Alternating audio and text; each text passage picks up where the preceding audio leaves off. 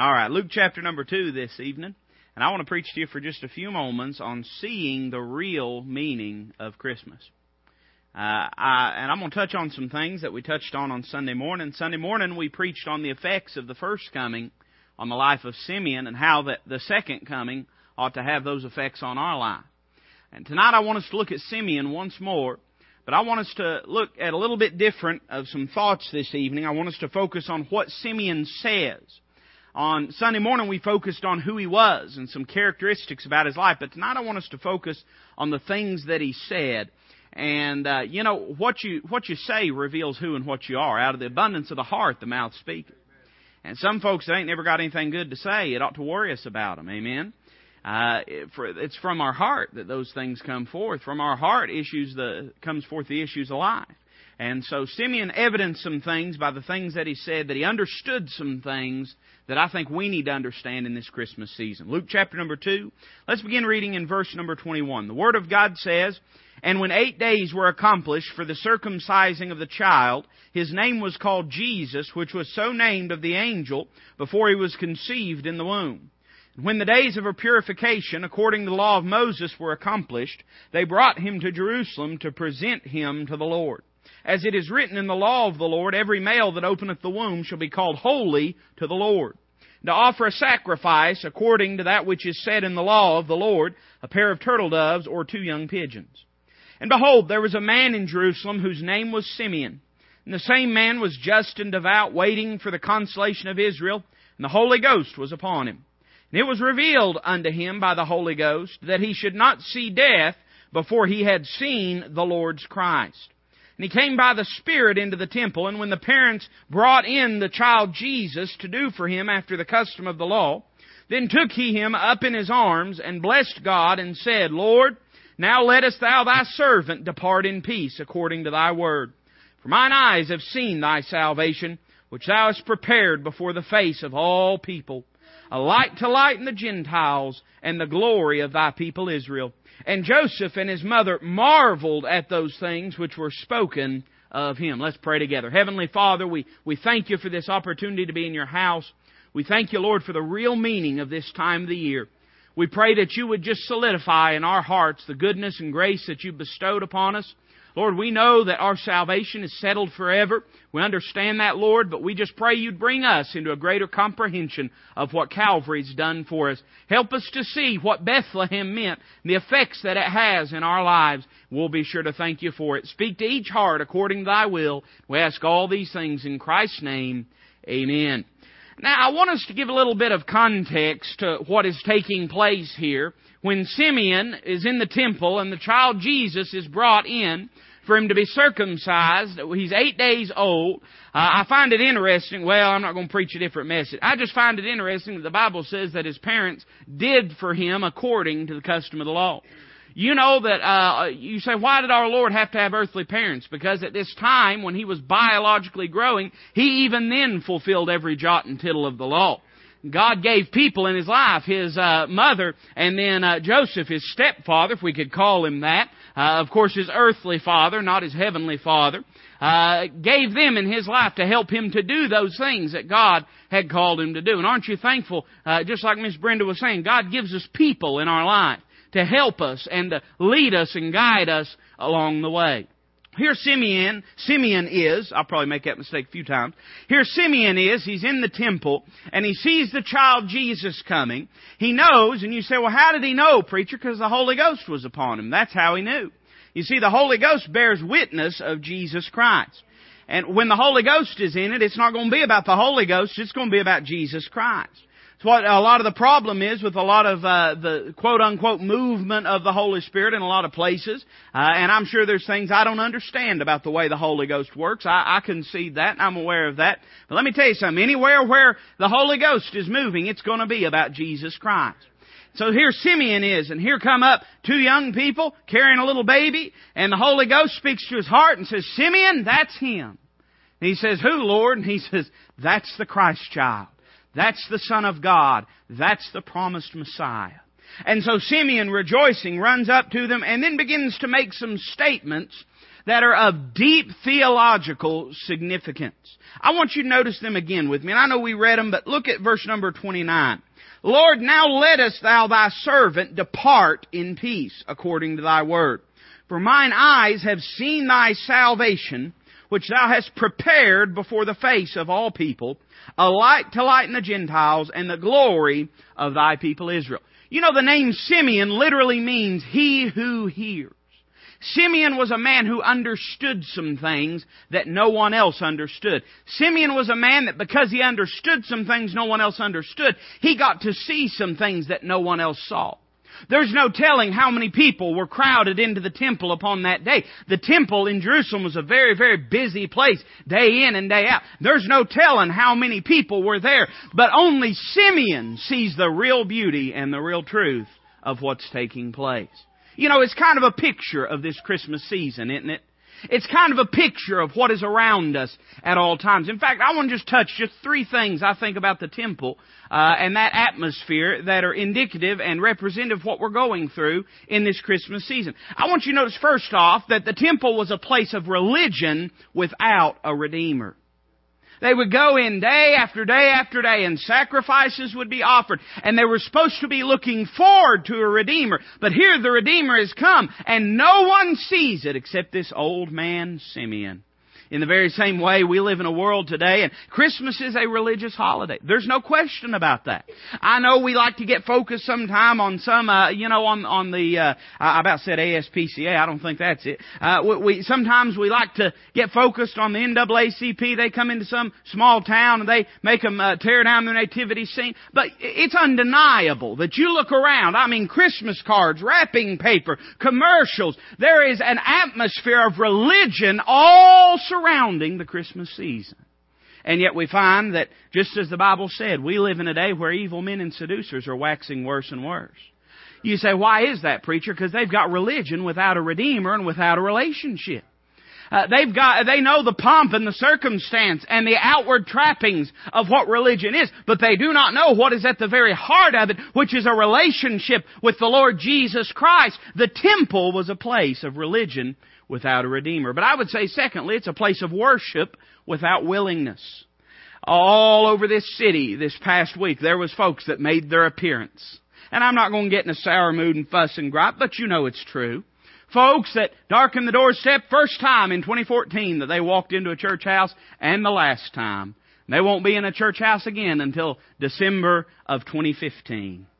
There's a worship, but why are they really going? Why are they going to the house of the Lord. Well, in the same way, in the Old Testament, they had worship in the temple, but it was not necessarily a voluntary worship. Oh yes, he had to bring it of his own voluntary will when he made a sacrifice, but this was a covenant of bondage. This was a covenant of fear. This was a covenant of pressure. Unlike the New Testament covenant of grace in which God has written His law upon the fleshy tables of our hearts, we live in a day like this where most of the folks that go to church on Christmas, they're just going because that's what's expected. They've got a mama or daddy or a grandma or a grandpa and they expect to see them there. Same thing's true about Easter. Uh, same thing's true about Mother's Day. It's not that way about Father's Day. I guess they don't care about us dads, amen, but it's true about Mother's Day. It was a place of worship without willingness. But then I want you to notice number three, it was a place of giving without grace. This was a sacrificial place. it, it is, it is absolutely mind-boggling to imagine the gallons the gallons of blood that flowed from this hill throughout the ages. Men giving and giving and giving and giving. And yet in all that giving they never found the true meaning of grace. The Word of God is very explicit about it in the book of Hebrews, where it talks about how that if if it was possible, uh, that it's it's not possible that the blood of bulls and of goats should take away sin. If it was possible, then the comers thereunto would have been made perfect by it. In other words, evidently that old covenant, though there was giving and giving and giving, there was no grace involved. Because if there had been grace involved, then the sacrifice would have been perfect and it could have ceased. By the same token, the Bible teaches us that Jesus Christ, I like this. The Bible says, but this man, after he had once offered himself, sat down on the right hand of the Father. One offering. One offering. And the same is true today. Most of us spent way more than we should have buying gifts for folks. And you know, there's always those people. Now, I'm just being honest with you. If you don't want to be honest, that's okay, but I'm, I'm going to be honest with you. There's some people that you're excited to buy for, right? You're excited. And then there's those other folks. Amen. I might be one of them other folks to you. I don't know. But those people that you just feel an obligation to do it.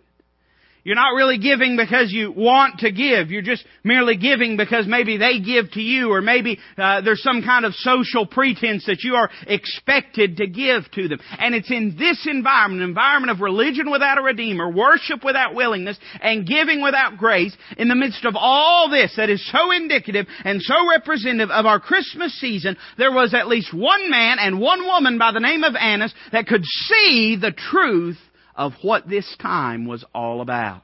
Now we could fuss and argue about what day Jesus was born on, but let me tell you something. I think when you do that, you're missing what the real truth and meaning about Christmas is. You see, the real truth about it is not that we peg it down to some day. It's not that we try to trace it back to some kind of pagan winter solstice. It's not the whole purpose of it because this is the day that the Lord hath made. Whether it's the 23rd, the 24th, the 25th, whether it's in September, whether it's in May, this is the day that the Lord hath made. And we will rejoice and be glad in it. Sometimes it's so easy. Some folks get caught up on the positive side of things. And I know people that all it's about is candy canes and all it's about is trees and all it's about is presents and they can't see the truth of what Christmas is about. But then I know folks on the other side of things that all they get caught up in is criticism about those things. Let me tell you something. You gotta be careful about that ditch on either side of things. If you'll keep it focused on the Lord Jesus Christ, it'll be right. Amen? Cause that's what it's about. Simeon could have no doubt looked with scathing condemnation at the hypocrisy of many in the temple, but that's not what he was looking at. He could have looked with uh, wonderment and awestruckness at, at the, the, the pomp and circumstance of what was taking place within the walls of that temple. But that's not what he was looking at. As soon as the Holy Ghost said, Simeon, that's the Christ Lord. Simeon didn't see anything else. He said, that's what it's all about. That's what it's all about. And he makes a few statements, and I just want to touch on them. I'm not going to keep you long.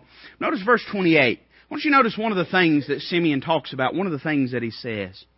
It says in verse number 28, Then took he him up in his arms, and blessed God, and said, Lord, now let us thy servant depart in peace, according to thy word. I want you to notice first off that Simeon saw the plan and the propitiation of God. You know, that's the greatest and grandest truth about this Christmas season. It's not that he was born, it's that he was born to die. Uh, Bethlehem without a Calvary would be meaningless. In fact, Bethlehem without a Calvary would have done nothing but further bar the way to fellowship and a relationship with God. Christ made this statement to the Pharisees. He said, If I had not come, ye would not have had sin. He said, But now I am come, and ye have sinned. What was he saying? Was he saying that they had not sinned because they hadn't seen Christ? No, that's not what he was saying, because the book of Romans makes it clear that every man has a law written on his conscience, and we're all accountable. Even if we knew nothing about God, we're accountable to that law that's written on our conscience. What Christ was saying was this, before you hadn't seen the perfect example. But now that you've seen me, you've seen the perfect example. He's saying my perfect and sinless life. If you reject me, all that does is magnify your unrighteousness and sin because you're not ignorant to what God expects. But by the same token, if you'll acknowledge that you're a sinner and come to me and let me be your sin bearer, let me be the one that is your propitiation, you can be redeemed from your sin. And all in a flash of a moment, Simeon holds the Christ child in his arm and he uses this terminology. He says, according to thy Word. This is the plan. This is the Messiah. This is the one that has been promised. Listen, if you don't see anything else about Christmas, see that it just began at a manger, but it ended with a cross. In fact, let, uh, let me rephrase that. It began with a manger, and his earthly ministry ended with a cross. But let me just go a stretch further and say, when it's all said and done, there's going to be a crown. Amen? There's going to be a crown. He saw the plan of God. I want you to notice the second thing. Look again at verse number 29. He says, Now let us thy servant depart in peace. He saw the peace of God. This is an intrinsic message to the Christmas story and to the Christmas season. You remember what it was that the angels said to the shepherds? Uh, they said, uh, peace on earth, goodwill towards men. You see, the coming of Christ was a message of peace. I'm aware he said that I'm not come to give you peace but a sword. I'm aware of that. And there is a context in which that is most certainly true. But there's no question that without Bethlehem, none of us could have peace with God. None of us could. You see, he understood that now that he had held the Christ child, he could die in peace. And let me tell you something. Your loved ones, my loved ones, our friends, our family, or maybe you sitting here tonight, you'll never know peace until you learn to get close to Him. You'll never learn peace until first off you see Him as your sacrifice and accept Him as your Savior. And then even if you are saved, hey listen, I, I, I'm, I'm just being honest now. Uh, we think just because we get saved that all of a sudden that means we're going to have peace in our life. I know lots of Christians that know nothing about peace because they're living in backsliddenness and rebellion. It wasn't just that he saw him. You remember what the Word of God says, uh, that we're to look up and see our salvation, that we're to look unto the Lord and be saved. He saw him, but that wasn't where his peace came from. It wasn't just that he saw him, it was that he embraced him. And in our lives, it's not just that we get saved. There's lots of folks that are saved, but salvation is not the end. It's the beginning of things. Once you get saved, the only way you'll truly know peace is to grasp hold of the hand of the Son of God, have a close and intimate relationship with Him that is birthed out of a daily walk and a daily devotion to Him and His grace.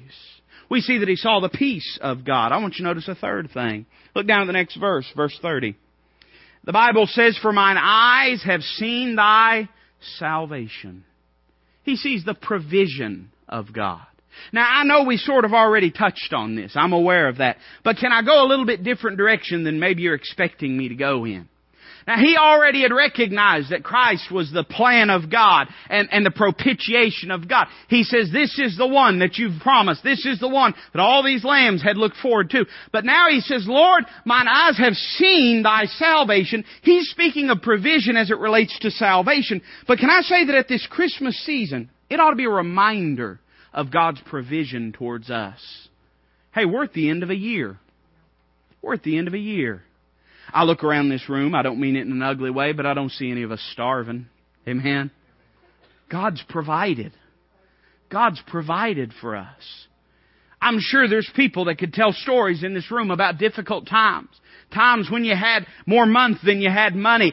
Times when you didn't know where it was going to come from. But now as we approach this Christmas season, many of us are going to get not just things that we need, but things that we want. We're going to gather with family. We're going to eat more than we ought to eat. We're going to open things that we don't even deserve. And we're going to go into the next year without even stopping and pausing to thank God that He's provided all these things. You can look backwards over 12 months and say, God's been faithful. God's been faithful. He's provided for me. Simeon looks at this greatest of all provisions, the salvation of God, and he says, God has provided this. God has made a way for this. And he can look back and say, God also has took care of me. Let me give you a fourth thing. Look at verse 31. The Bible says, which thou hast prepared before the face of all people. He speaks of the providence of God. You see, the provision of God is that God gives you what you need. The providence of God is that He gives it to you on time. The provision of God is that He meets all of the needs that you have, uh, physically, financially, spiritually, emotionally. The providence of God is that He does it with absolute perfection. And He uses this terminology. He says, Lord, you have prepared. You have prepared before the face of all the people. I look back over my life over the last 12 months. And I don't suppose we've had any just, uh, you know, earth-shattering tragedies or anything of that sort. But I can look back and I, I can see time after time that God was just right on time. I can see times that God spared me from my own self. Times that if I'd had my way, I would have messed everything up. But God was preparing things for me me and my wife were talking, you know, we're, we're knee deep in this house thing. We're, we're too far in to get cold feet now. Amen. So I guess we're going to do it. And we're trying to, we're trying to sell our house. And we've, one of the things that we have committed to keep in our minds throughout this entire process is that our God is a God of timing. His timing is absolutely perfect. We get impatient. I know you don't believe it. I know you don't believe that your preacher ever makes a mistake. I know that. We, we get impatient, like anybody gets impatient. We want God to hurry up, to do it in such a way. But every once in a while when we're talking about how impatient we are, one of us will look at the other. It's usually her looking at me and saying this. And she'll say, you know, honey, maybe God's waiting until the people that are going to buy our house are ready. Or maybe God's waiting until the people whose house we're going to buy is ready. We have a bad habit of thinking it's all about us. And I know God's uh, purposes are manifold. I mean, I understand that God, God has no difficulty with administration or coordination. He can do things just at the perfect time. Uh, but did you ever stop to think that maybe what you're so up in arms having to wait for, God's trying to keep you from rushing in and making a mess of things? I can look back over 12 months and I can say God has providentially guided me. Not always listened to Him. I've not always obeyed Him. But let me say this, even when I've not been listening, even when I've not been obedient, He's still in some sovereign miraculous way been guiding me in spite of my rebellion, in spite of my obstinance, in spite of my flesh and my wickedness. God has been providential when I've not been obedient.